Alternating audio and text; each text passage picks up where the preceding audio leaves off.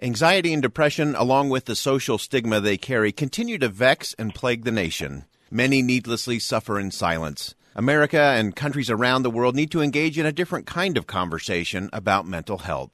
Former CBS and ABC News journalist Jane Clayson Johnson shares her personal experience and critical insight from her book, Silent Souls Weeping Depression, Sharing Stories, Finding Hope. On this episode of Therefore What? Therefore What is a weekly podcast that breaks down the news while breaking down barriers, challenges you in the status quo, explores timely topics and timeless principles, and leaves you confident to face what's next. I'm Boyd Matheson, opinion editor for the Deseret News, and this is Therefore What?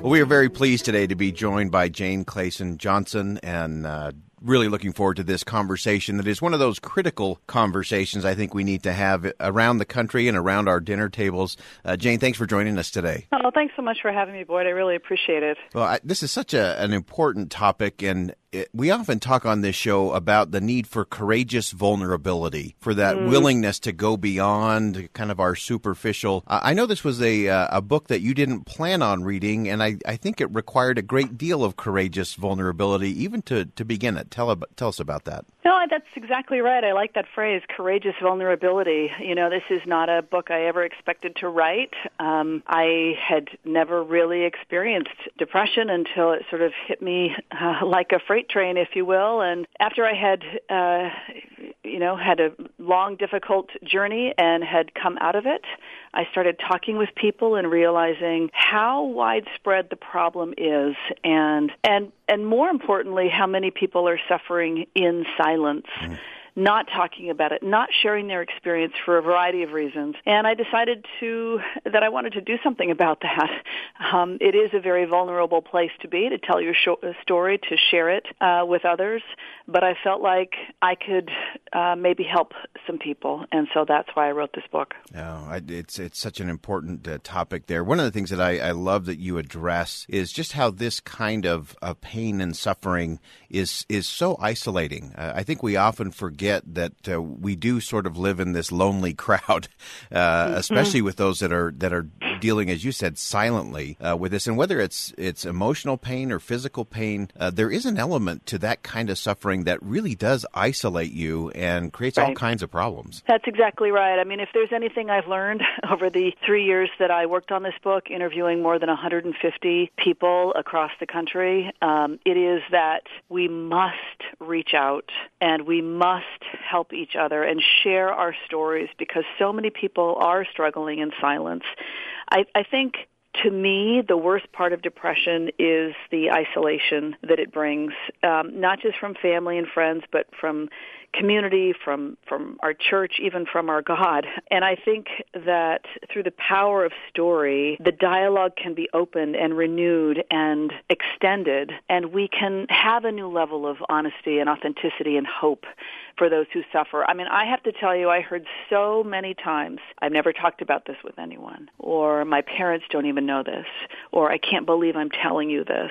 So, you know, let's let's shine some light on this. One of the great quotes that I heard from one of the many people that I interviewed for my book was depression thrives in secrecy but shrinks in empathy. Depression thrives in secrecy but shrinks in empathy. So let's have empathy with each other. Um, let's talk about our short stories, share our experiences, so that we can help those that are struggling. Uh, I, I, love that in sharing those stories. Uh, I love that shrinking in empathy. That's uh, that's such a great term, uh, and and I think it's part of this idea that we we have to start getting comfortable having uncomfortable conversations uh, mm-hmm. about a host mm-hmm. of things. As you had the the chance to interview again over 150 people across the country country. How were you able to get them to get comfortable uh, having that uncomfortable conversation? Well, it's funny, you know, I uh, this was a journalistic exercise for me. I mean, I have been a journalist for 25 years, and when I decided I was going to write this book, I wanted to hear from, I wanted to hear people's experiences. I wanted to hear others from others, and so when I would call someone that I didn't know out of the blue and explain to them what my project was and explain to them a little bit of my own experience, I think they heard that what I was doing here was going to be an authentic representation of what depression is. This is not a sugar-coated portrayal of this disease, this illness. And so I think that they trusted that I had been through it, that I knew what I was talking about, and that I was going to portray their experience um, in a very um, authentic manner. So, you know, it was surprising. I, I certainly interviewed people that I know and have known for a long time, but I interviewed many people that I don't know and didn't know, um, and people started calling me in the middle of this mm. project, Boyd, because they had heard that I was working on this and they wanted to share their own experience with me. So that was really striking, and I think you know people wanted their difficult experiences to be validated. Mm. They wanted to share it with somebody else so that it could help um, another who was suffering. So yeah, it was um, it was an incredible experience actually hearing all of this, and I felt tremendous vulnerability and responsibility um, yeah. um, for the experiences that I heard. Uh, we'll, we'll, come back to this a little later on, but I, I just while we're hot on this portion, what are some things that we should all be thinking about uh, in terms of people we interact with every day, in terms of creating space for that uncomfortable conversation or that moment of courageous vulnerability to happen? So, you know, one thing that's really um, busted the stigma in my mind in some of the conversations that I have had is to start talking about brain health, not just mental health, yes. but brain health. The brain is another organ of the body. You know, there's nothing special or different. It's a it's brain health, and and brain health is just as important as say heart health, which we're also um, you know fast uh, to talk about and to be concerned about. So I talk about brain health just in a very um, straightforward manner, and I think that that I have found that that kind of helps people kind of lower the stigma a little bit. I mean, I think more often than not, we just have to dive right into our stories. I think we have to feel vulnerable enough and we have to feel open enough to just share what we've been through. You know, and it's not just those who are experiencing depression, it's those who have lived with someone who has experienced depression. That's a story too, and I tell that in the book. I tell my husband's story about you know, going through my experience with me, and I hadn't really understood how much frustration and pain and loneliness and even anger there is attached to the experience of living with someone who is depressed. So, no matter the perspective that you have on this, I think just opening up and start talking about it is a, is a really good first step because you know what? Everyone has a story. I gave a speech the other night, Boyd, and I asked folks if they, at the very beginning of my speech, if they would stand up if they or someone that they know or love has experienced depression. And I thought maybe mm, 50, 60% of the room would stand. 90% of that room was standing. Wow. So, you know, it's a prevalent issue. It's a widespread problem. And I think just sharing our stories uh, will be a good first step toward yeah. encouraging others to share theirs. Yeah, wow, that's stunning. That's also a good way to get a standing ovation right off the. Right? I, hadn't, right. I hadn't thought of that. That's that's genius on your part. uh, but it's also it's also so line. it's so enveloping though that it does immediately. I mean, talk about breaking down the stigma uh, right. for for that audience to immediately look around and say wh- whether they are the person suffering or I, I love that you bring out those that live with someone or love someone that is suffering. Uh, that is right. also can be very isolating. So I love that you you attack that. Uh, I want to drill down for a minute on uh, what I think is is such an important concept that you drive, Jane, and that is that that depression is not a, a character flaw. It's not a fatal moral flaw. Uh, it, right. it just is. Tell us a little bit more about that. Well, uh, from the many people that I've interviewed for this book, you know, I heard over and over again the embarrassment or shame attached to not only a mental health diagnosis, but to the medication prescribed or the therapy required for treatment. I mean, I think our historical misconceptions have led us to a very judgmental view of depression. Mm-hmm. And whether this stigma is self-induced or culturally imposed, it's really unhealthy and very unhelpful. You said it, you know, I, I said this in the book, you know, um, depression is just like any other physical illness. It requires treatment. It is not the result of some sort of personal inadequacy. It's not a black mark on your character. Nobody thinks that, you know, that um, battling cancer or diabetes or heart disease or any other serious illness is just a matter of pulling up your bootstraps and, you know, going at it alone. You're not going to fix clinical depression with work and discipline. It requires treatment. And, you know, I'm not a doctor or an MD or a PhD, but I am a journalist, and I can tell you from the many, many people that have told me their stories, the one thing over and over that I heard was the stigma associated with with depression, and that's what I try and conquer um, in this book. Mm, that's so good, and and I think because of that stigma, I think that does cause so many people to. to I always call it just you know trying to to white knuckle your way through it, to just you know say, right. oh, it's just me, or I just got to be right. tougher, I got to pull up my my my, my bootstraps. Uh, but that really just compounds the problem in the end, doesn't it? Yeah, no, that's right. I mean, I I think about so many of the people that I interviewed. One woman telling me that she, you know, had tried to talk to her father about her feelings of depression and anxiety, and her father just told her to, you know, put that all in a box. That's what he said. Put that all in a box. put it out put with the trash. on it, and just ignore it. You know, I mean, I I cannot stress enough. Depression requires treatment, and treatment works. Yeah. Treatment works. If you have heart disease, you go to the cardiologist. If you have diabetes, you take insulin. If you break your arm, you get a cast. You know, and sometimes you have physical therapy. Same with depression. It's the same same thing. It requires treatment. I loved a, a woman who told me, "Too bad you can't wear a cast on your head because something is broken in there." Yeah. And that's really hard for people to understand. So, you know, thank you for inviting me on to talk about this. We've got to change the narrative about depression. We've got to end the isolating and potentially dangerous stigma Yes. that's attached to depression. Yeah, and I, I think so much of that happens in our homes and our, around our kitchen tables and even around the water cooler and, and uh, lunch breaks. I think uh, the conversation again we're we're not courageously vulnerable, uh, and so we do often just say, "Oh, you'll get over it," or "This will pass," or "You'll be okay." Just you know, tough it out a little longer. Uh, and instead of really modeling the behavior, I think of how many times with my kids I just told them to you know buck up and and it'll be okay. When I could have shown some empathy and said, "Well, man, you know, I I had to deal with this with my boss today, and when we were done, I wanted to go curl up under my desk and you know and hide out to to say I I get it, I understand, uh, but that requires us to model behavior in a different way as well. That's exactly right. That's exactly right. Empathy. Empathy. Let's have more empathy. And, you know, it makes me think about the byproducts that are attached to depression, too. You know, it's not just suffering from depression, but the stigma and shame and some of the embarrassment from, you know, missing a semester of school Yeah. because you've been hospitalized or been in your room because you can't come out because Yeah. of depression because of a depressive episode.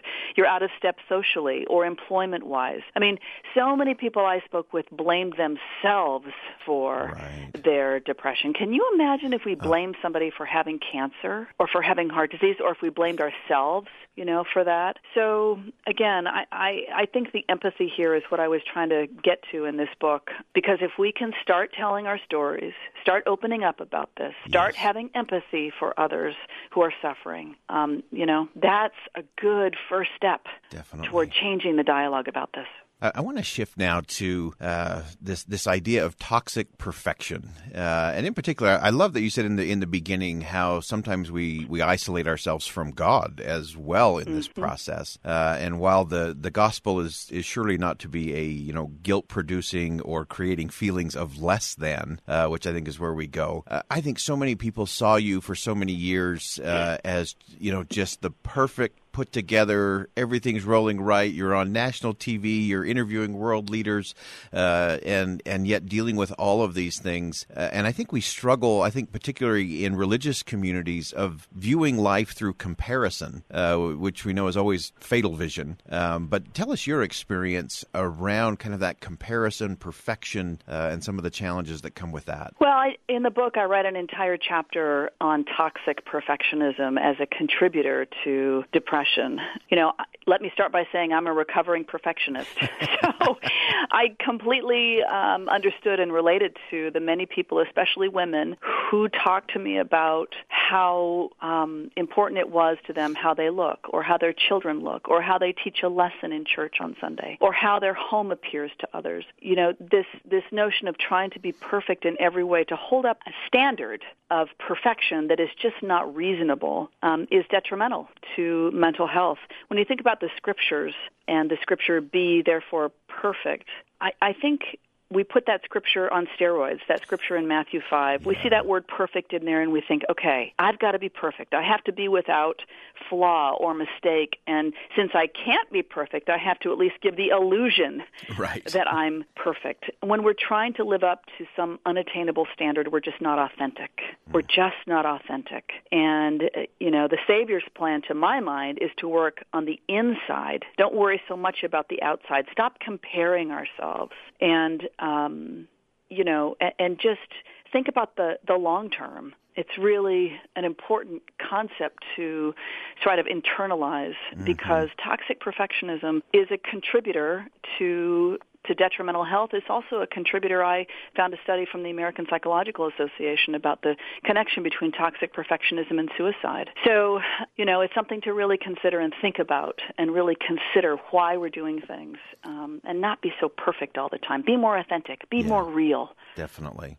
Uh, you, you, mentioned how uh, women tend to do this comparison thing. I, I, think far worse than than men do. And uh, as a guy who has seven sisters, a mother, a wife, and three daughters, um, I've, I've, I've seen what that comparison, that fatal vision of comparison, uh, can do in terms of just driving down uh, self esteem and creating those feelings of being less than. Um, in in your interviews with people across the country, were there any other things that jumped out in terms of how do we get in front of that, especially especially for our young women, for our, our girls and teenagers who are you know faced with this constant barrage of perfection on Facebook and, and Instagram and social media channels. How do we get out in front of that challenge? Well, it's a good point. You know, I mean, I think this this notion of um, toxic perfectionism among our youth and among our young among our young women um, is really it's challenging uh, because we're putting up our what we think is kind of our worst against what, against what we envision everybody else's best to be. And so right. when we see everybody's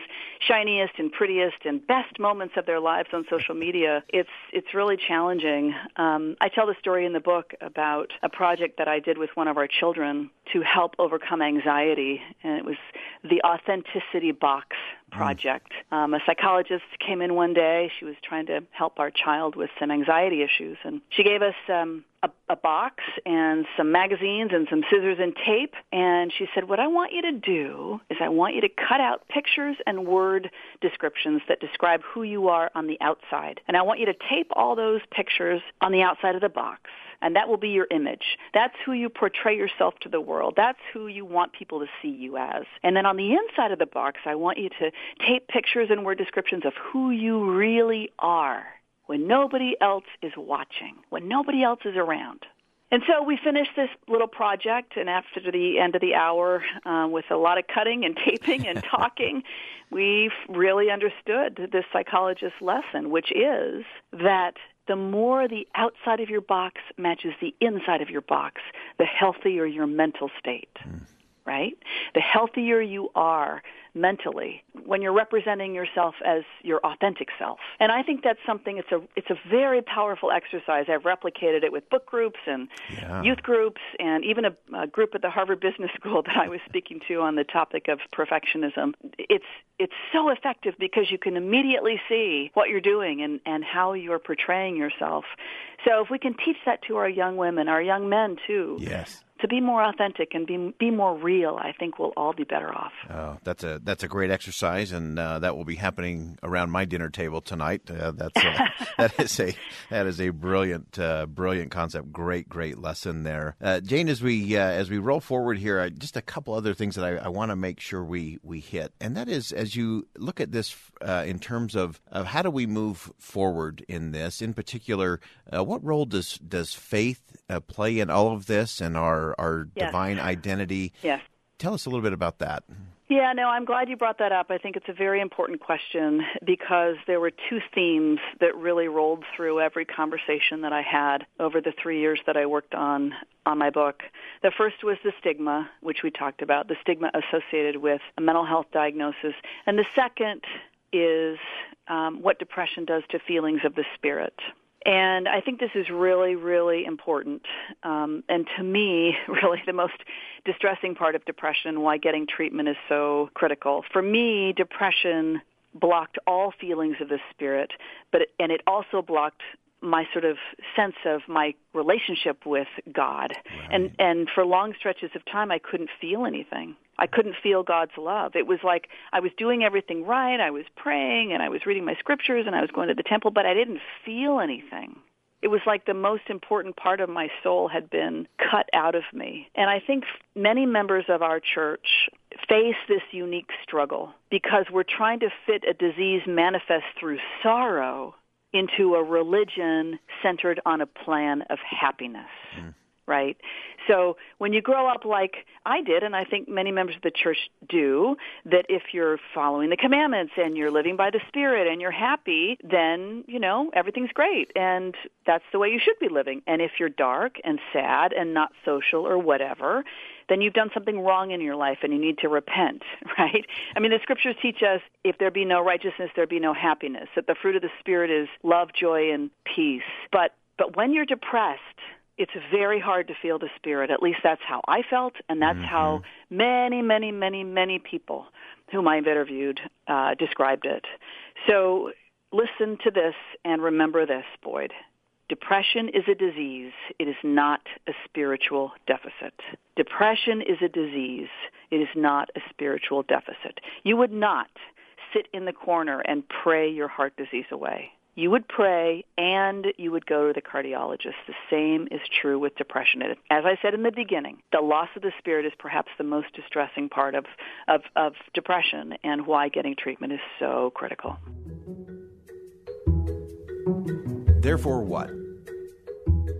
Well, we're we're to the portion of the program now that we actually call "Therefore What," uh, and and sometimes I take this myself, and sometimes I let our guests uh, give us a "Therefore What," and uh, I think you just gave us a, a really good insight. Uh, but I'm going to give you one more bite at the apple.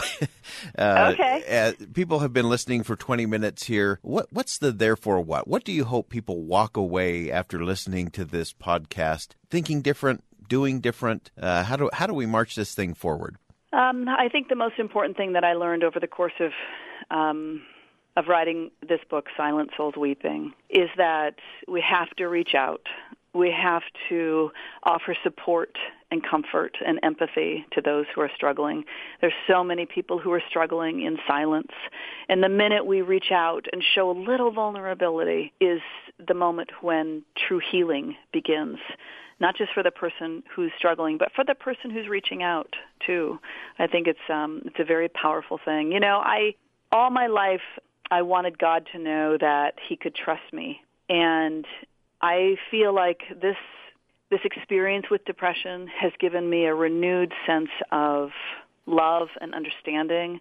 And I really feel like I have endured some of these things so that I can help others understand this terrible disease and strengthen their understanding of the atonement and what it means to go through this journey. I never thought I would say it, but I'm really grateful uh, for the journey through depression because it strengthened my understanding of grace.